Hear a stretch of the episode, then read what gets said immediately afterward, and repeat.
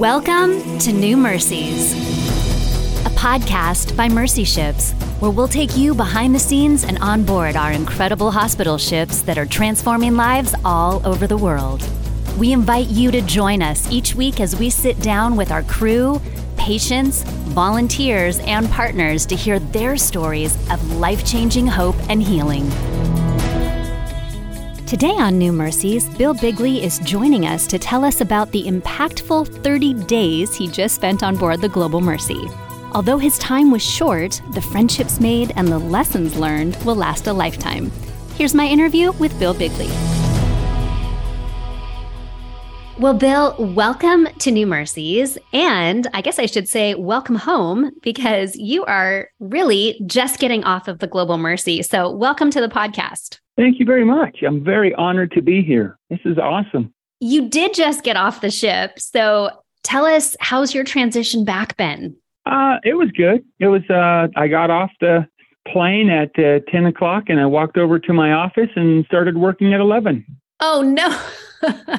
but wow. uh, luckily, my boss let me go home and I came back the next day and just started work. The jet lag, the time difference was the biggest thing. But, you know, I just went right back to work and Oh my goodness. Well, you're a trooper. So you were just on the Global Mercy in the Canary Islands and you currently live in Colorado. Is that right? Grand Junction, Colorado. Oh, oh, beautiful. Why don't you tell us a little bit about your life before you went on the ship and what prompted you to consider going and serving with Mercy ships? It was the uh, summer of 86, uh, a long time ago. And I went to a YWAM camp here in uh, Western Colorado hmm. that was actually ran by Don Stephens in laws. Oh, okay. And he brought his uh, daughter, I think her name was Heidi, up to the camp and she stayed three or four weeks with us. And when they came up to take her back to the ship, he gave us a thing about the anastasis, you know, and, and what they were doing and how one day maybe we could do a DTS on there and, and the cool things they were doing. Hmm. And I was just super blown away, but I was only 16 at the time. So I when the summer was over and I finished my summer of service, I went back home and completely forgot about it. And then fast forward to 2020 when COVID shuts everyone down and we have to go home and, and telework. Wow. And I'm sitting on my computer and I, I Google, I said, oh, I wonder whatever happened to that Anastasis ship. And when I Googled it, it came up with, you know, the African Mercy. And then, of course, that led to the 60 minute YouTube video I watched that and bawled like a baby. And that led to the Karis Parker videos. Oh boy. So I watched 100 of them. I probably oh, watched five a I probably watched 5 a day and then went back and rewatched them. And then That's of course awesome. that there's other people who posted their videos. There's the New Zealand video. So I just watched it and I was absolutely devastated. I was just I was just in tears at, at what the people in Africa having to go through and what yeah. the Africa Mercy was was providing, and it mm. it just it, you know it just hurt. I just went home and, and told my and I'm not a doctor. I'm an electronic technician, so I didn't know what I could do, and that's why I really liked Karis Parker videos because she showed you all the different places on the ship that a person could work. Yeah. And uh, I said, yeah, I want to do that. So, That's awesome. So I, watching these videos, watching the Karis Parker videos specifically just opened up your eyes to, hey, this might be something that I could do. Yeah. The videos are so high quality. They're not, you know, the cameras aren't fidgety. It's, she's got good audio. She's got good sound. It was enjoyable to watch. And they're short enough that you could, you know, click off two or three before you, you know, had to get a lunch break or anything. It was really good stuff. That is so cool. Well, why don't you tell us what do you do as as a profession? You mentioned a little bit, but what were you what were you doing? Where do you currently work? I work for the National Weather Service in the Grand Junction, Colorado office as electronic technician. I maintain uh, weather radar and weather stations at airports in western Colorado and eastern Utah. Oh, wow. That's amazing. That must be a lot of work because I know that out there y'all get a lot of weather. Yeah, there's a it's snow is a big thing, and people want to know if, if they're going to be able to travel on the interstate, and is it going to shut down stuff, and and we do a lot of work with uh, fires. If there's a fire, oh, sure. they need to know the wet wind direction and mm-hmm. when they might get in some moisture. Wow.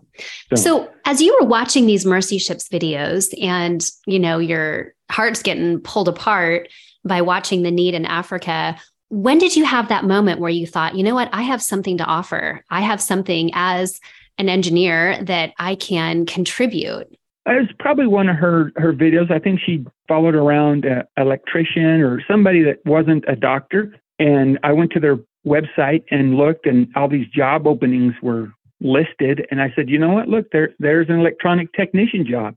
Now I, I didn't know at the time that that required like a two year commitment or a three month commitment. Hmm. So I went and applied, you know, with my wife's kind of permission that that I could do it for a couple weeks or something like that. And then I did some more reading and I went, uh oh, I can't be gone that long.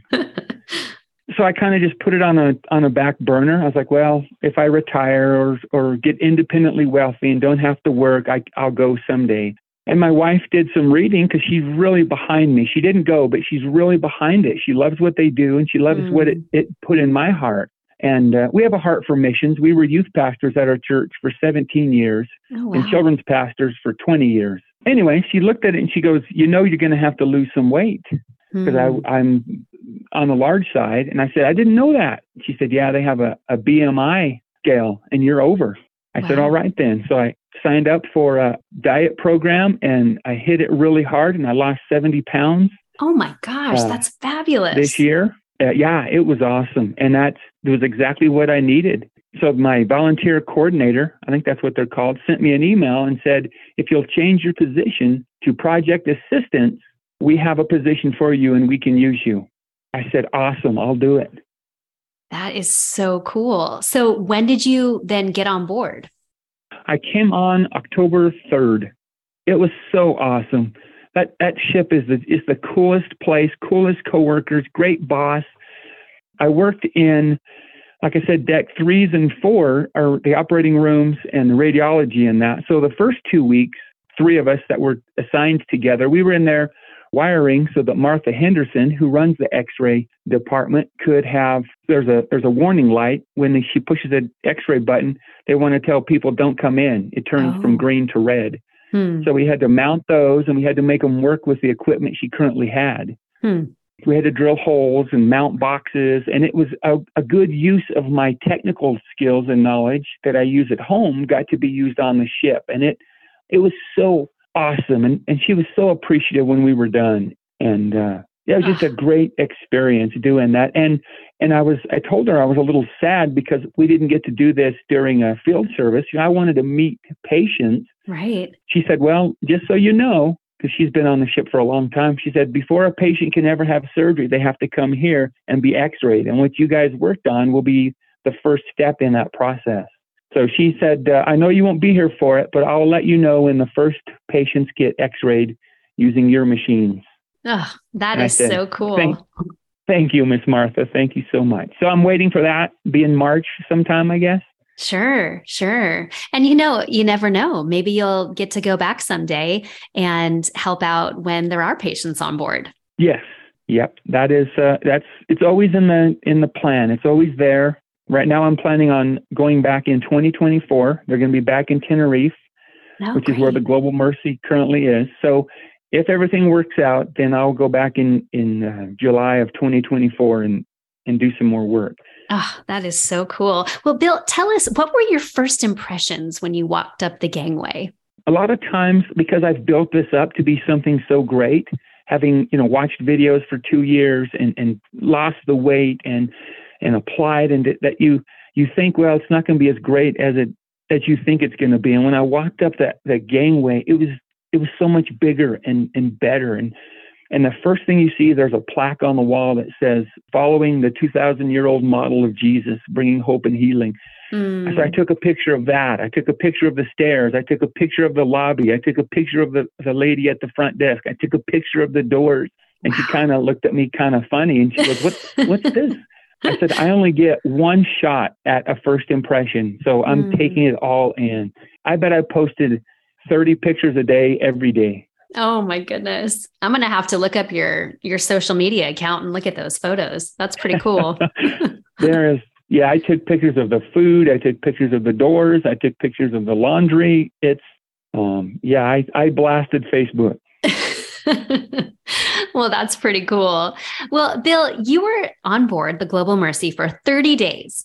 And some people might think that that's not a very long time. But as you and I both know, the days weeks, months with mercy ships, it's kind of like dog years, you know, uh, for a dog, what is it? One year is like seven years. I think one yeah. week on board is about seven weeks on board equivalent. So 30 days is actually quite a few months in mercy ships time. What was a highlight for you during that time? Oh, that's easy. That is so, it's the people. It's meeting the people and, and working with people that, you know, you never would have met. I, my work crew was three Belgians, two Americans, a French guy, and a Venezuelan who lives in Switzerland. So oh. Uh, just getting to meet these people and and you you eat meals with them. So you know at meals at work you're talking work, but at meals you're talking what does your country do and what do you guys eat and what do you and just learning so much about specifically Belgium. I learned more about Belgium in the first lunch I had than I had known my entire life. Wow and the and the friendships. They're just you know we're still friends. We're still texting and and chatting and and talking about our time and what you know what are you doing now. And so the the highlight had to be the people. And everybody is a friend. Like you could mm-hmm. you, one meal i sat down and talked to the captain of the ship and we had a meal. And one time i sat with you did an interview with mike and uh, carolyn kirchner. Yes. i had a meal with them and and learned about where they're from and what they're doing and you know how you, get, you have kind of groups where people sit in their own little clique, their own little thing. There was no real cliques in the mercy ships. You could sit with whoever you wanted to, and they would t- treat you like you were a friend. Oh, I love that. One giant family. Yes. Friendships you make are so awesome. It's only 30 days, but like you said, you, you feel like you were there for for years because you don't just work with people, you eat with people, you do church with people, you do worship service with people, you do weekends with them. So your time is amplified. You're not see them till five o'clock and then go home. Mm. You are at home. You do life with them. And you'd think it might you might get tired of seeing these same people all the time, but you don't. You look forward to them. Like oh, I got to go to sleep, but when I wake up, I can't wait to have a breakfast with this group of guys. Hmm. And the beauty is you'll have those relationships for the rest of your life. And now you have a reason to take your wife to Belgium. Yes. And I've told her we are going to go. And when we go, that my buddy Warner Arnott's there, a plumber in Belgium, said we can stay with him. Oh, how fun. Well, Bill, during your time on board, how did you see lives being changed? I know it's a unique experience, a unique time because the ship is not in field service, the hospital's not up and running with patients on board, but still God is at work doing awesome things. So, how did you see lives being changed while you were there? Well, I think I think lives being changed was in, in my work crew. There was me and another guy who it was our first time. The other people had done several tours mm-hmm. um, either the Global Mercy or the African Mercy. So for me and him, it was really eye opening and eye widening. Mm-hmm. Like um, my worldview is always has been biblical. I've been raised in a Christian home. I've had a biblical worldview my whole life, but that biblical worldview has been so narrow because my life has been in Grand Junction, Colorado for for mm-hmm. all of it. But to see how God operates in, in around the world and people around the world and his too. We talked about it because it was his first time, and he was blown away just as much as I was at how at how big, I guess, the world is. And you don't see that in my town. It's it's very much the same. Everybody's the same, and, mm. and getting to see these people and see how God moves and, and operates, and and getting to hear the worship in in these different. It's all in English, but different accents, different. It was just so amazing to get to be a hmm. part of that and to know that I got blessed to be here. I, I, didn't take anything for granted. I didn't assume I deserved it. I, I knew it was like I won the lottery. I yeah. absolutely loved every second of every minute. Even the hardest work days were, were I, I know what I'm doing it for. I know who I'm doing it for. And the guys with me, we all had the same heart. Nobody thought their job was more important. Nobody thought they were more important. It was, we are all doing this to get this ship ready to, to help people in Africa. That is so cool. How, you know, that's a really good point that you bring up. You guys are kind of on the front end before this ship goes into service. And you know that what you're doing is going to be used to impact people in a mighty way. But how do you keep that mindset when the patients aren't there? Like, how, how did you continue to stay encouraged and inspired by the patients, even though they weren't there? one of the things that, that my wife did, I told you she supported and helped me get there. She wrote little cards and mm. snuck them into my luggage. Oh. Uh, and I didn't know till I got there and unzipped my bag and started putting them out. And she had them labeled by the day. So I didn't open one every day. I just opened them, you know, for the day. And one of the ones she did, she quoted Matthew, where Jesus is separating the sheep and the goats. Hmm. And he, he says, You on my right hand, you did these great things. You fed me, you clothed me, you visited me in jail. And then they said, We we never did that. And he said, You did it. What you did to the least of these, you've done to me. Hmm. And it really, really, and I shared that with my group during devotions. I said, We will never see the people who we are helping. But I think when we get to heaven, Jesus is going to do two things. He's going to say, Well done, good and faithful servant. And he's going to say, Bill, this is and we're going to get introductions to the people who we got to help. And that's going to be so awesome. No, that is awesome. Man, you're making me tear up. I just love that. I love your wife. I haven't even met her, but how how thoughtful and how beautiful that she had this great idea to send you scripture to inspire you and to keep you focused on the mission. That is that is very beautiful. Bill, it sounds like this 30 days has really left a mark on you. Obviously, your life was changed before you went. I mean, losing 70 pounds, that takes a lot of determination and a lot of discipline. Aside from really wanting to go, having, you know, your heart broken by the videos and whatnot, how did you maintain your discipline to lose that weight? Because that's not a small task first I got my wife. She was behind me 110%. If she was going to have bad food, her and my daughter, I got a daughter that still lives at home. If they were going to have some bad food, they would do it when I was gone or they would hide it from me. Wow. They would eat out at restaurants that I they know I shouldn't go to when I was out of town for work or when I was gone.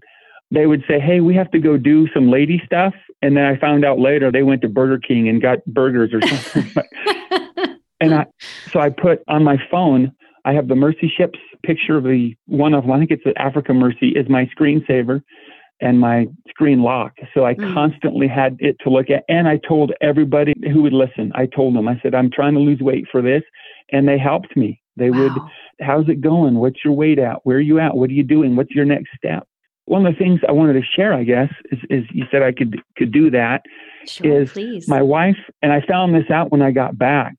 So many people were following my trip and there was um, seven hours difference. So I would post my pictures at normal time, and then people would wake up and turn their Facebook on and see what I had done during the day. And they would call my wife and say, "Did you see what Bill did today?" And they would uh, talk about it. Or some of her friends, her coworkers, she's a school teacher. They would, when she got to the school, they'd say, "Hey, what's your husband doing today? What is, what's he up to? What are they doing on that ship? What's going on?" And you'd have to give an update. When I got back to church on Sunday, I had at least five people say, That was the greatest trip ever. I'm so glad you took us with you. Bill, if we want to jump on your Facebook feed, maybe a social stalk you, if you will, how can we find your pictures? Uh, Bill Beagley, B E A G L E Y. Should be a picture of me and my son. It's an old picture. I probably need to get a, a new one. I do it all open. It's not nothing's private. And you okay. look the whole month of October, you probably get tired of looking at all the pictures, but and that's uh, my Belgium friend got a little. He said, "Why are you taking pictures of this?" I said, "Because we don't have this in Colorado." I love it. Well, hey, I know that I'm going to jump on your feed and I'm going to look at your photos just to really get a grasp of this incredible month that you had on board the Global Mercy. I, I love that. I encourage everybody to do it. Go get inspired, go get encouraged. Bill, you've kind of already answered this question, but as we wrap up our time together, how has your life been changed because of volunteering with Mercy Ships? I had an idea what it was going to be like. I had a, a, a preconceived, this is going to be this, and this is going. To, and when I got there, and and God just said, "You're not even close. Hmm. You're not even close to how good it's going to be, how great it's going to be, and how awesome it's going to be." Getting back, one thing God told me is, He said, "Grow where you're planted." Right? I would love to have stayed on that ship. I would love to never come home. But you know what? That's not what he has for me right now. He has me right here. So I'm going to tell about the Mercy Ship adventure and the Mercy Ship mission to every church that will let me come in, to every group that will let me speak, to every person that will say, "Hey, you got 10 minutes." I've already done it to two little two groups at our church, and I got a, another church in a, another town here in Colorado that's asked me to come. Wow. So whenever possible, I will I will give them the website and give them the information and tell them how how wonderful it is and how there's a position for everybody. Hmm.